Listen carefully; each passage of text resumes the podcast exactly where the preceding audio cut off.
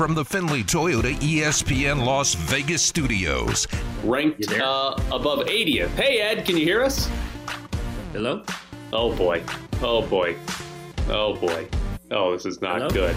This is the Press Box On Tyler, you defense. there? Come on! with Graney and Bischoff. Ed, disconnect! Tyler, you there?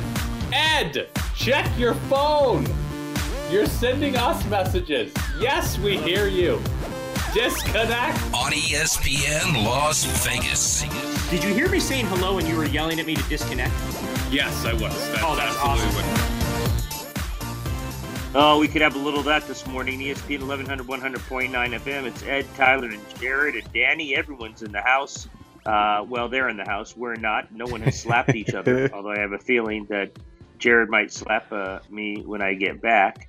Um, what's going What'd you on? do- what'd what you do to him? over-unders That, uh, well, I, I, I, it's, it's a story for later.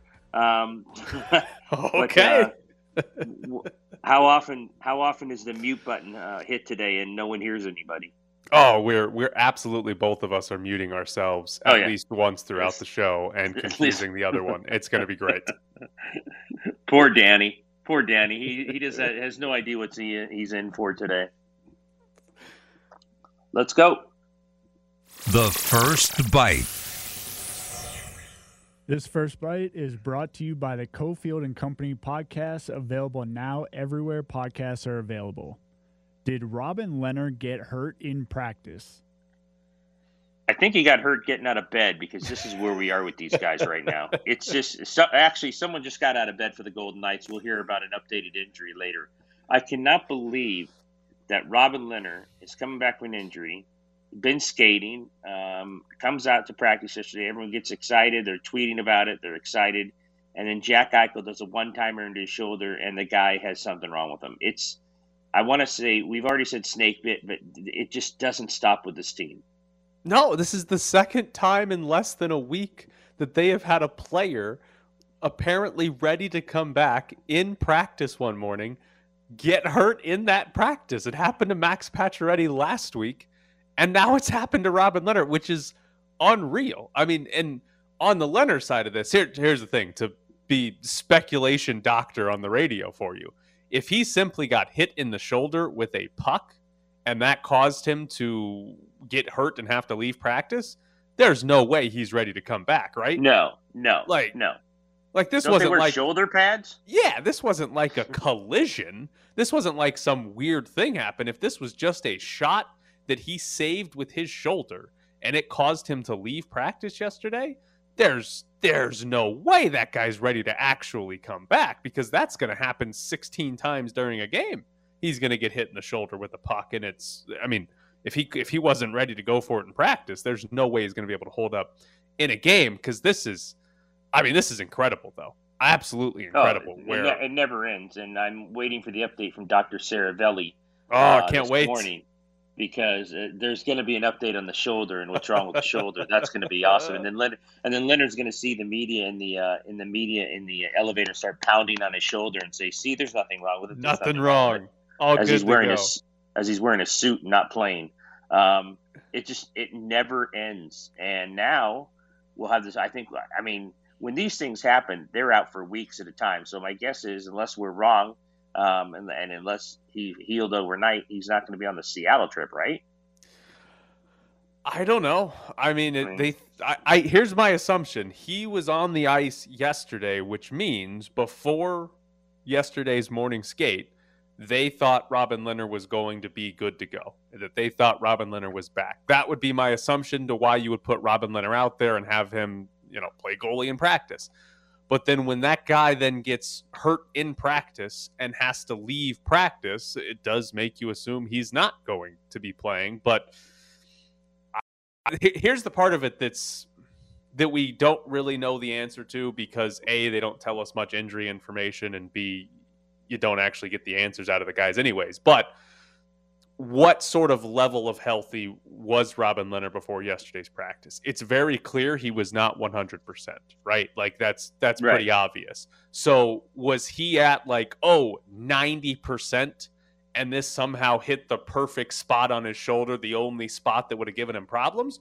Or was he more like it's 60% and this was, well, I'm going to try and tough it out? Like, I'm going to, I'm not anywhere close to 100%, but I'm going to try to give this a shot to help save the season. And it did not go well in practice because if he was somewhere at 60%, his season might be over. Like, it might be just time to shut it down. If he was at 90% and this was just a slight setback, then maybe Robin Lehner still plays soon, but that's part of the injury with the NHL that we don't ever really know. So I'm not sure what to expect, but I'd guess he doesn't play tonight.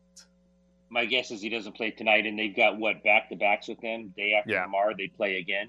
Um, I I want to say I don't know about ninety percent, but if he was on the ice for practice taking shots, I think it's more towards ninety than sixty. I would hope. I mean, if you're sixty percent, you're taking shots at practice. I mean, that's just a recipe for disaster, right? I mean, guys guys need to shoot fast. They, they they can't be worried about you and net. You know, they've got to they've got to do what they do also. So if you're out there taking their their shots, I would think you're closer to coming back than not. But this this could be just a disaster. Now Logan Thompson has played well, but is he going to keep it up? And like Ryan Wallace said yesterday, how much longer can you continue to roll out lineups like this and expect yourself to continue to win games?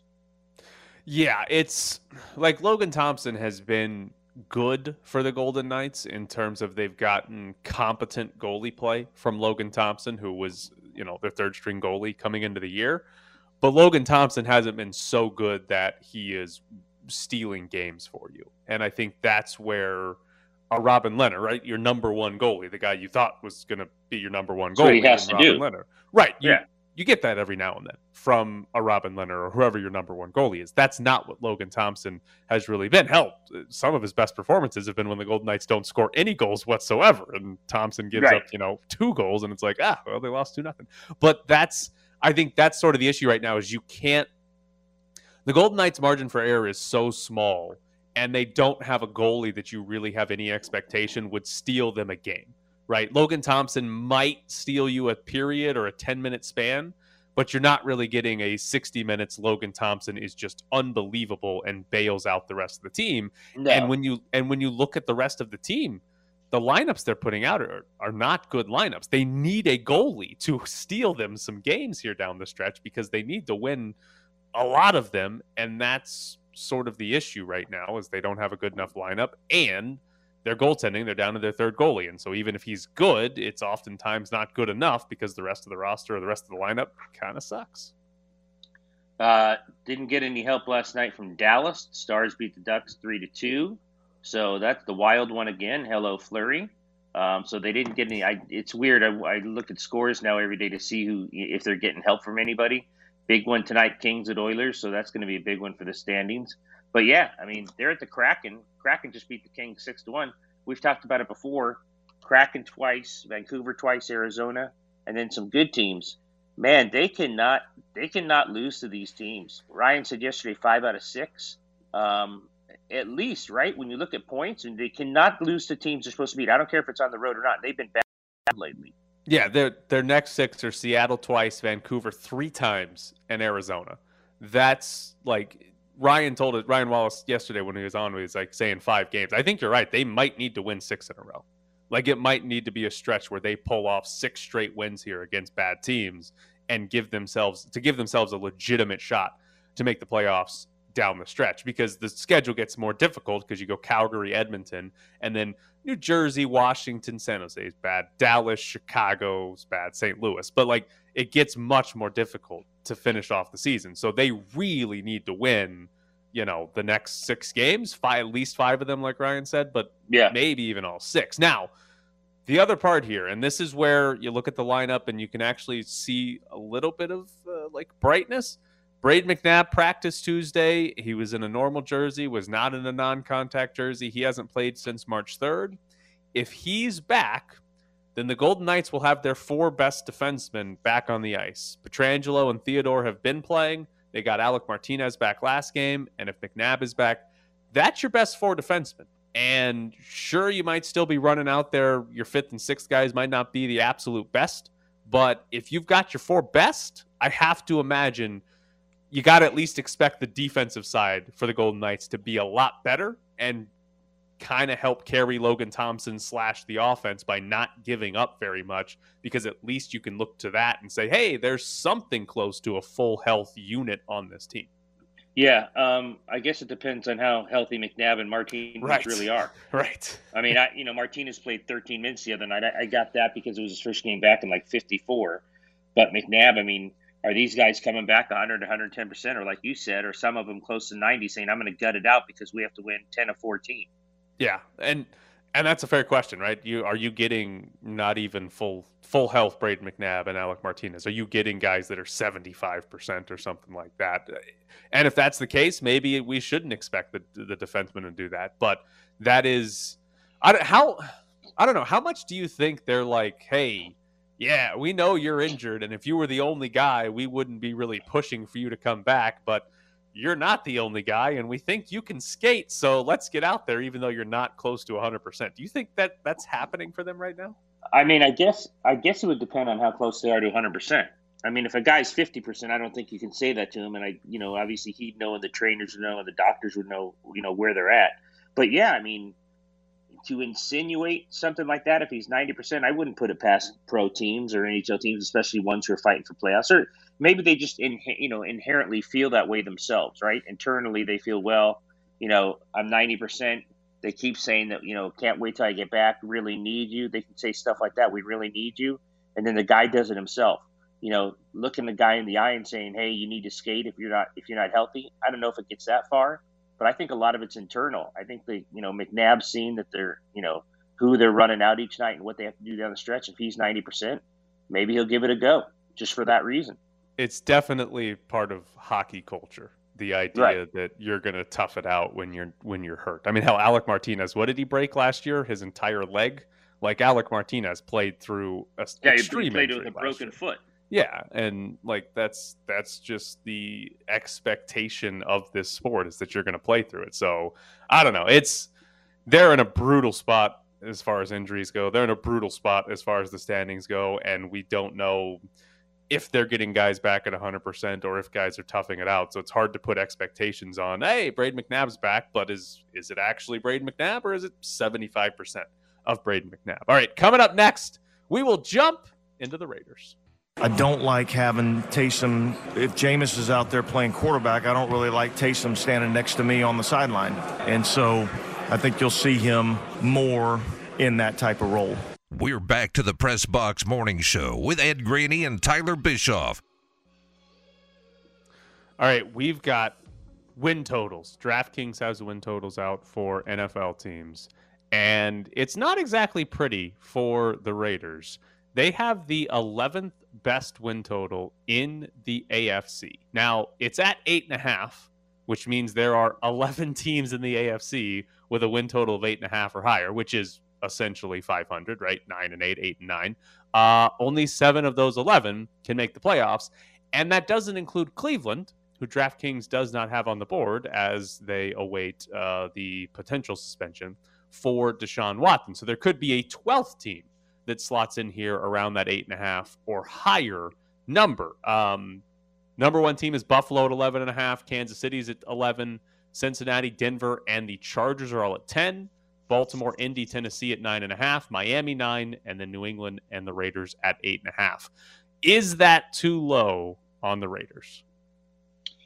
I think it's too low. I think they're too far away from a team like Denver because I know Russell Wilson's there, but I kind of want to see what Denver is with him. Uh, KC with 11, they've had some major changes.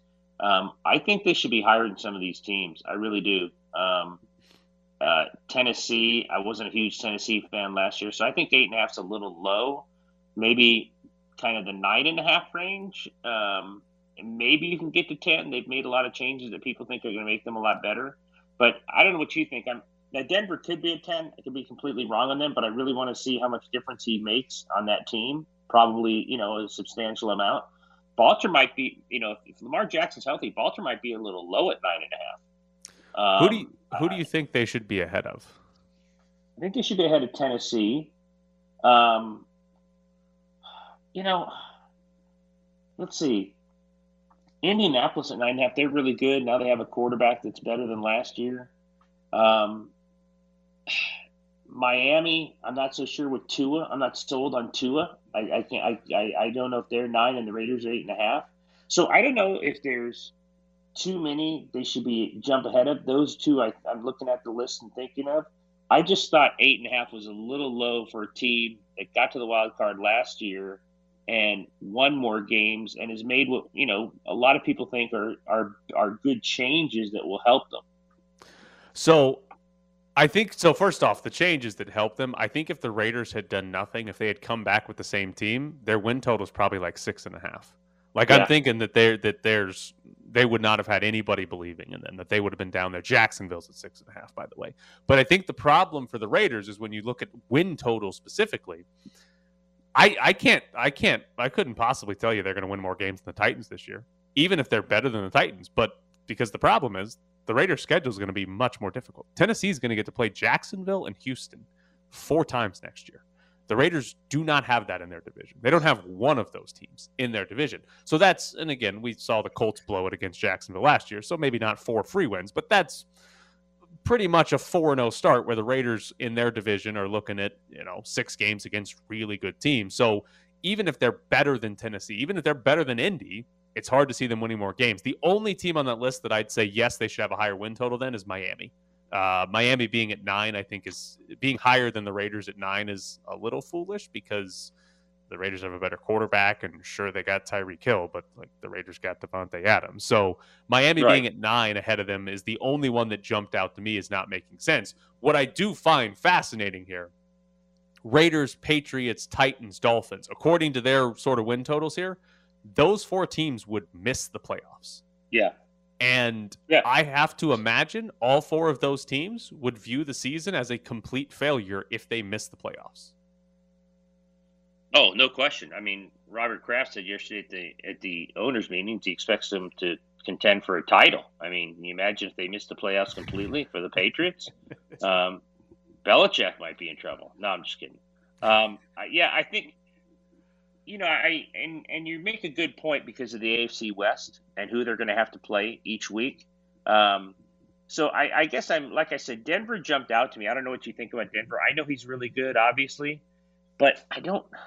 I don't know why. I don't know why I'm short on them with 10 wins. Um, Chargers, I can see 10 wins. You know, KC 11 wins is a lot of wins um, defensively with how they are defensively. Um, and I'm sorry, I think Tyreek Hill does make a difference. Um, so 11's a lot. I have no problem with Buffalo having 11 and a half. Um, but Miami, Miami jumped out to me. And again, go back to the AFC West. It's a, it's you know probably the best division in football right now. Yeah, and just on these win totals, Kansas City at 11, Denver and the Chargers at 10. Like three teams winning 10 or more games in this division would be absurd. I mean, that'd be ridiculous if the if this division has three teams winning 10 games or more.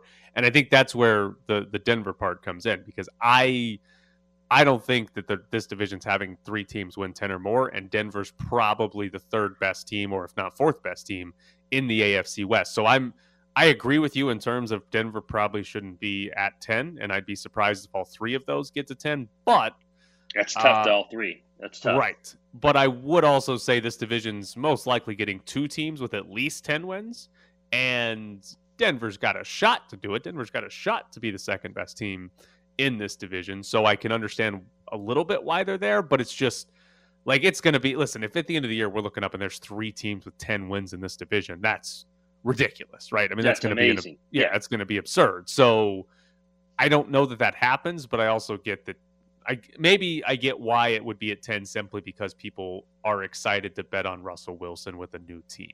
And oh, Denver, maybe it's a good defense or a better offensive line than Russell uh, Wilson had last year. So they're going to be better. On the sort of high end here, this is this happens uh, pretty much every year with win totals. They there's very rarely like an NFL team doesn't end up with a win total at like 13 and a half, right? It's never that high. But no, you're not going to get much action on that. Right. But there's pretty much always a team that ends up winning, you know, 13, maybe even sometimes 14 games. Now that we go to a 17 game schedule, that'll probably happen a little bit more too.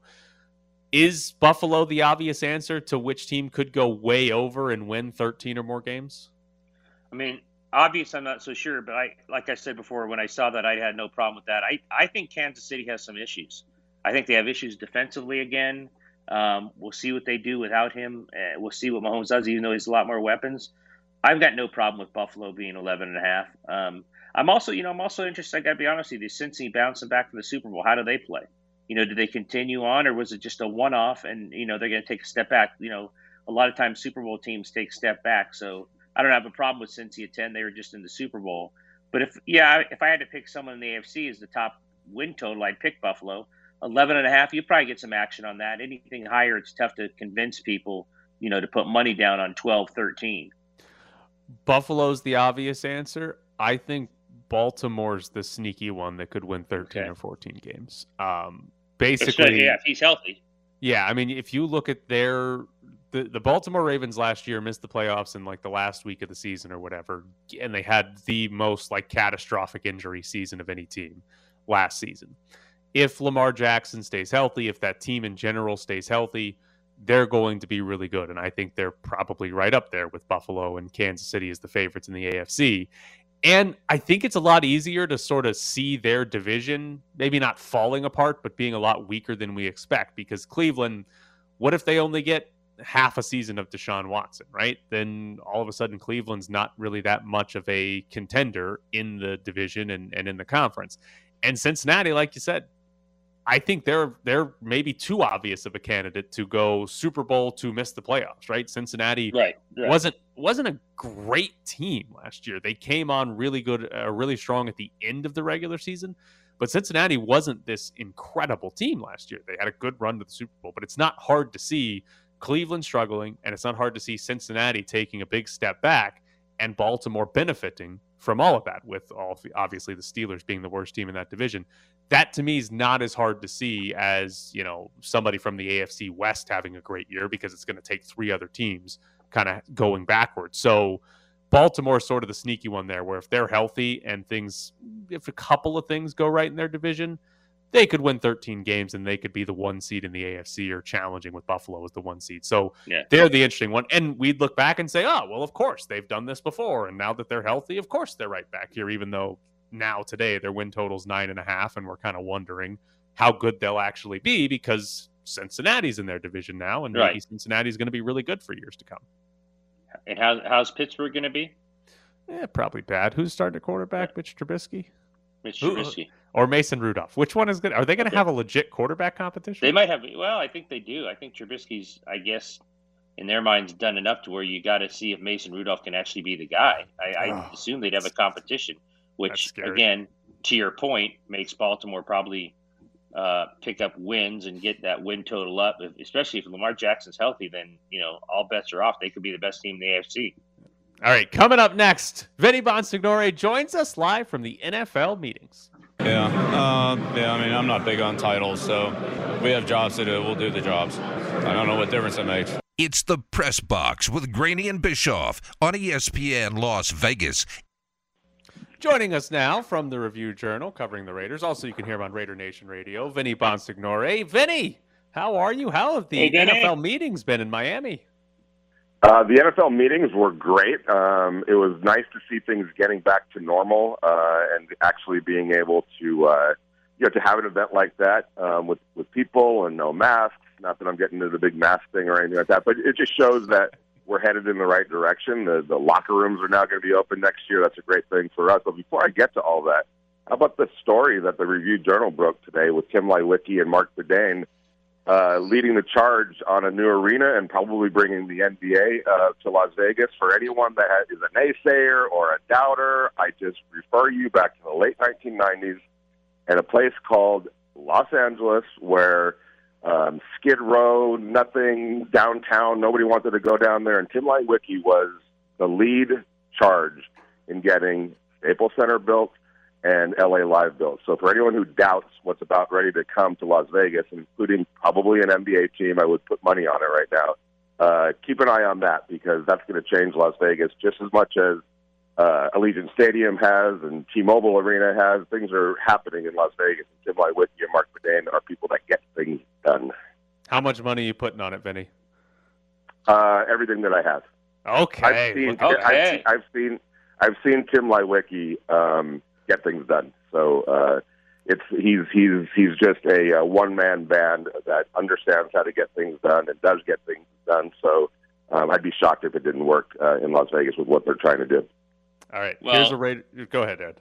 Well, press box transition is Tim Leiweke going to get the Derek Carr contract done? Because I'm not so sure anyone else is. So is he is he I now think in he's charge got of bigger negotiations? fish to fry right now. Um, but uh, I think something will happen eventually uh, on that. You know, they talked about uh, the sweet spot that they need to find. They haven't found it yet, um, and it's going to take time for them to do it. You know, when you when you think about Dave Ziegler and Josh McDaniels, uh, they saw a model that worked in New England with a guy by the name of Tom Brady, uh, taking under market contracts in order to leave room under the salary cap to be able to continually, uh, you know, build around him and and help replenish the team. So I would expect that they expect something along those lines from Derek Carr. Uh, it'll eventually get worked out, um, and I would think that it would get done before training camp. But you know, these things always have a life of, of, of their own, and it could take a bunch of twists and turns. But somebody's going to have to bend a little bit, and I would imagine that's probably going to have to be Derek Carr.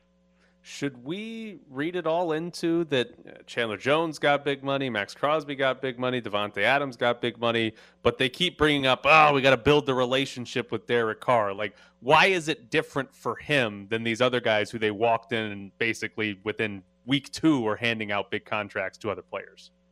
Well, I mean, you had to do that to get Chandler Jones. You had to do that to get Davante Adams. Derek Carr is already on the roster. He's already somebody that said, "Hey, this is where I want to be. This is where I want to retire. I want to be a Raider for life." So it's just negotiations, and it takes you know there's there's different rhythms to all these things. You had to do Chandler Jones, or else somebody else was going to sign him. If you don't act quickly on Davante Jones or Davante Adams, maybe the Packers don't trade him, or maybe they trade him someplace else. There was urgency there. There's really not that much urgency. Um, you know, I, I know from Derek Carr's perspective, there is. He wants to get his future solidified and, and wants to, uh, you know, know that, uh, that they have, they've got his back and he's going to be compensated for the next three or four years uh, accordingly. Um, so it's just there's the, the timing of it is is is more about that. And I think Maxx Crosby, um, you know, that was something that they had to get done, and, and the timing was right there too because of where their salary cap, cap was at the time and what it means for them moving forward. But I don't expect anything to get ugly. Uh, there's no um, from from from everything that I that, that I'm gathering. There's no like doubt about that's the guy that they want to move forward with. It's really just finding out and figuring out uh, a, a compensation point that that satisfies both sides. All right, so a follow up to that. Let's say you know there's snags and they can't get to the sweet spot. Is Derek Carr a one to hold out if he had to?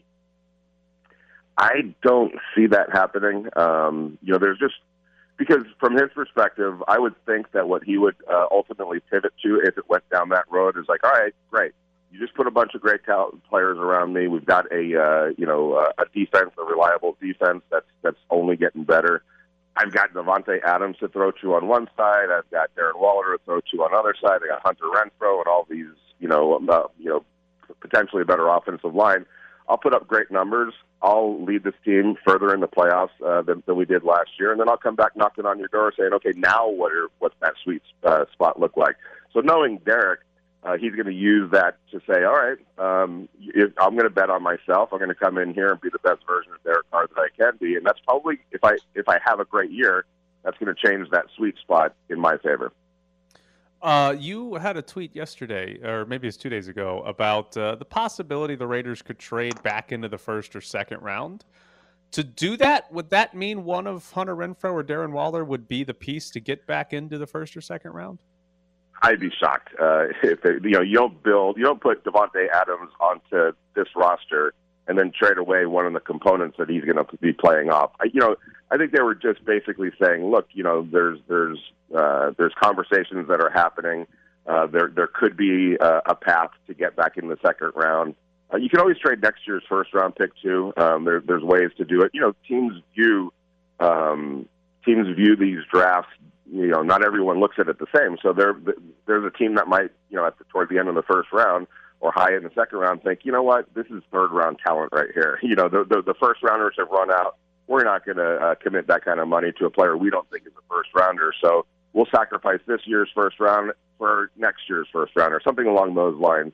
I would be shocked if Waller or uh, I, I know that kind of caught caught fire uh, on on uh, on social media because people were trying to connect some dots, but that's one that I would just you know move on from. Uh, it would be either a package of picks or you know, you look at that running back room. There's some surplus there. Not to say that any of those guys are going to get a first round pick, but maybe you package something along those lines to get into the second round, um, or maybe at the tail end of the first.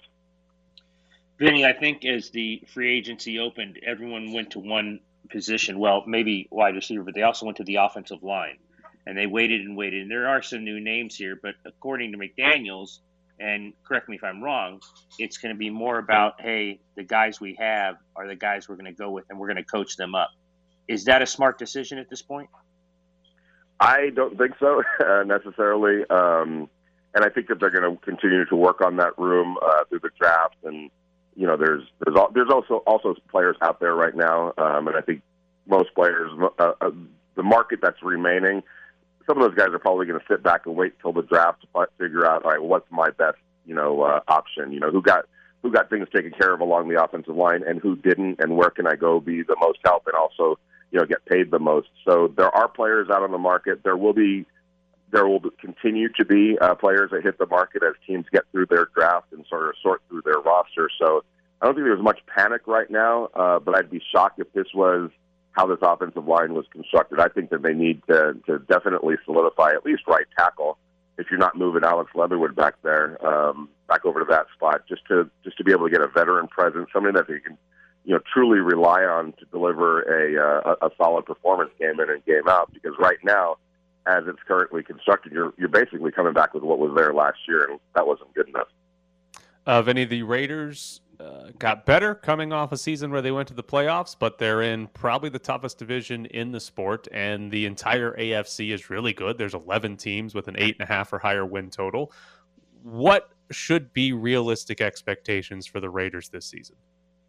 I think the realistic expectation is uh, when they take the field, you know, in whatever three-hour window they play in, um, it, it's not going to be a talent deficiency uh, that that that wins or loses or that loses games for them. Uh, they're, they're going to be able to go into games on a week to week basis uh, with a confidence that hey, you know, uh, our roster stacks up with with just about uh, anybody. It's not perfect, but nobody is uh, perfect, uh, and so uh, they're going to have that confidence every Sunday to go in a game and be able to compete from a talent perspective.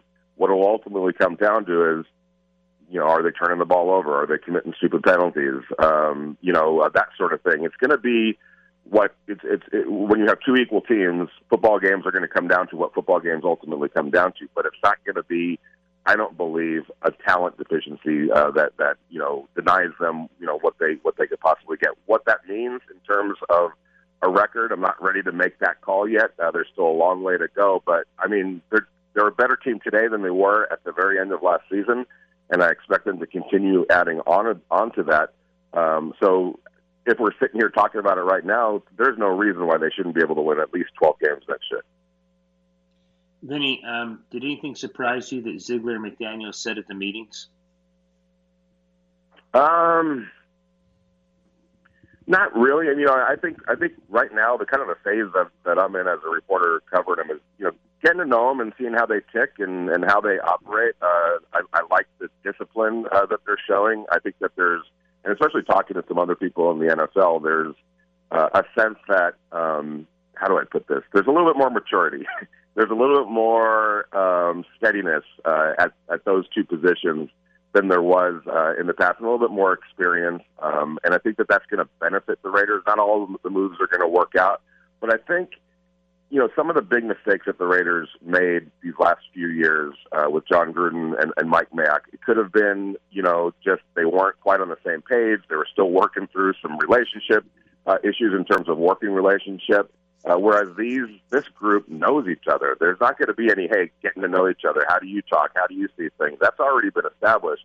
And I think because of that, um, not to say that every move is going to work out. That's impossible. But they're going to, I think, avoid some of the major mistakes that they made. The Clelin Ferrells, the you know uh, Damon Arnette, those types of moves. Some of the uh, Brown, the wide receiver. Uh, that that obviously didn't work out. Some of those free agent decisions that didn't work out. We always talk about the draft uh, and some of the mistakes that they made at the top of the draft. But you know, they they they took some mighty swings and misses in free agency too, uh, and I think those are going to be those mistakes are going to be mitigated uh, with these guys. Well, he is Vinny Bonsignore again. You can hear him on Raider Nation Radio and obviously covering the Raiders for the Review Journal. Vinny, as always, we appreciate it. Thanks, Vinny. All right, guys. Have a great day. Take care, Ed. You too. Take care. So there is Vinny Bonsignore in Miami covering the NFL meetings this week. Uh, he threw a lot of cold water on the whole trading back into the first or second round there. That wasn't any fun. Yeah. Come on. Let's trade everybody No, away and get back into the first round. It's not fun at all. We're going to sit around the first day and do nothing. That can't be good. What am I going to write about? That's not Right. good. I need an angle. I need an angle. Right. It's brutal. All right, coming up next, we'll jump into some UNLV basketball because not just Bryce Hamilton is leaving for the NBA. We're back to the press box with Graney and Bischoff. Coming up a little later in the show, we're going to have tickets to go see Megadeth to give away. But for now, some UNLV basketball because Bryce Hamilton earlier this week announced that he was going to leave UNLV and head to the NBA, or at least try to head to the NBA, enter his name in the NBA draft. He is not the only running rebel to do so, as Donovan Williams announced yesterday that he is also going to put his name into the NBA draft. Now, Donovan Williams has two years left of eligibility. In his announcement, he said he was signing with an NCAA certified agent, which means he can go through this process and then return to college. He will not lose his eligibility by doing this. So Donovan Williams could still end up playing two more years of college basketball, could still end up playing two more years at UNLV, but he is going to put his name in the NBA draft. So here's a question for you Does Donovan Williams have an NBA future? I've got to be honest with you. I don't know if he does. Um, you know, look, th- this is this could be a lot of things, and I will say this because I've always never said it or written it or insinuated it. Like I never say if guys are ready or not because I don't know their own personal situations. I don't know why they make decisions. None of us do. So you know, you can have the opinion or not that he's ready or not, but I never hold it against a kid. They they have all different situations. Um, I would think, and I would think it tends to land on the side of he wants some NBA feedback, and that's what a lot of guys. That's what Bryce Hamilton did. He went in the draft, um, got feedback. Obviously, the feedback was something that made him come back to school. So maybe this is all this is. Maybe this is like, hey, go in there, maybe get some workouts. We don't know how many workouts Donovan Williams will even get, um, but maybe get a few workouts, get their feedback. This is what you need to go back to college. Why you need to go back. What you need to work on. So, again, I I tend to always laugh at people who get mad at kids. It's not their lives. It's not they don't have anything to do with this kid usually when they're on Twitter and saying he's not ready and he should come back. Obviously everyone can have their opinion. I just never have that strong opinion either way. If he thinks he needs to go in and see what he needs to work on or listen, if there's something in his life that says, "Hey, you need to go and try to make money now somewhere," then more power to the kid. Here's your hot take for the morning. I would draft Donovan Williams before I would draft Bryce Hamilton. I don't think that's such a hot take. I think I totally agree with that. Okay. He is Donovan Williams is taller, he's longer, he jumps Yeah. higher. He that, Yeah. just pure athleticism. He's got more than Bryce Hamilton. Also, he shot 44% from 3 last season. Now, Donovan Williams did not shoot very well his first couple of years at Texas. He did not have a consistent role while he was at Texas, but he shot 44% from 3 last year. There is more upside to him as a shooter than Bryce Hamilton, who we saw for 4 years take a lot of threes and shoot 33% from three. Those two things alone, the better athleticism and the potential that he's a Mhm. good three point shooter, makes him a much more viable NBA player than Bryce Hamilton because Donovan Williams can fit the role player model of the NBA a lot easier due to his size, due to his potential ability to shoot. That's better than what Bryce Hamilton offers. So I think, like, if I was an NBA team and I'm drafting a player from UNLV this year, it's Donovan Williams. Now, I don't think Donovan Williams is going to the NBA and making an impact on a team next season. I don't think we're talking about Donovan Williams playing in the NBA next season. I think there's still a, a ways to go for Donovan Williams before that happens. But I think it's more likely that he would make an impact or have a better NBA career than Bryce Yeah. Hamilton would. So I understand it from that standpoint. I'd also say this: I predict Donovan Williams is back next year. I predict. I I, think too. Donovan Williams is too. is back in college basketball next season. Yeah. So I don't think he's gone, but I do think he's got a a brighter NBA future than Bryce Hamilton will. Mhm. So Yeah, everything you said is correct. I mean, I, I love Bryce as a, as a kid. We talked about Bryce a long time yesterday about how he could fit in the NBA, but he just doesn't have the upside or athleticism that you need in that league. That's just, I mean, it's it's just it's just the way it is. I mean, you know, you said yesterday he can create his own shot. He'd have to come off the bench. Donovan Williams has much more upside just because of the type of player he is and his athleticism and his length and everything you just said. That's you know that's why you know everyone says, hey, how do you translate to the NBA? It's a much different game. Donovan Williams has traits and skills that Bryce Hamilton doesn't that would have him translate easier. I, I completely agree with you. I think he's back, um, and I think this is more probably more you know right or not that he's going to get um, feedback and they're going to say work on this and this and you know if he really wants to get to the league that's what he'll do he'll go back and work on what they say to work on Now, if Williams comes back, uh, obviously he could be a key piece for next year's team. But as of right now, Donovan Williams is not a part of UNLV's roster. I assume they'll hold a spot for him if he does want to come back. But as of right now, he's not, which means UNLV is down their top three scorers from last year Bryce Hamilton, Royce Hamm, and Donovan Williams. Jordan McCabe is the top returning scorer on the roster right now. He averaged 6.4 points per game next year. Can Kevin Kevin Kruger's going to have to have a hell of an offseason to get this team in the NCAA tournament next year? well especially if all are gone uh, we know two are gone if all three are gone um, I, I mean he's going to dive into the portal but here's the thing a lot of people are diving into the portal Right. you have to beat a lot of teams for really really good players in the portal especially if you're a non-power team non-power five team so can he get three guys like that? I doubt it. Um, you know you said all along they need someone better than hamilton. I don't even know if they can do that. Right. uh, never mind replacing all three of them. Yeah. so yeah i mean that that would be really really difficult given who you have to beat on really good players that are in the portal. And like one of the names that they've reached out to is Ethan Anderson. Jon Rothstein reported that. He was he was committed to UNLV under Marvin Menzies, but then when Menzies got fired, he left and went to USC. He's been there for three years. He's averaged basically five points per game all three years at USC. That's a fine player to pick up. There's nothing wrong with adding Ethan Anderson, but if that's the player, if that's the type of guy they get, it's hard to envision. Oh yeah, Ethan Anderson's going to be better than Donovan Williams or as good as Bryce Hamilton. Like they're going to have to get guys that are better than those players, and I don't know that like an Ethan Anderson is that type of guy for UNLV. So it's it's a massively important offseason for Kevin Kruger and for this team to actually prove and build on what they did in year one.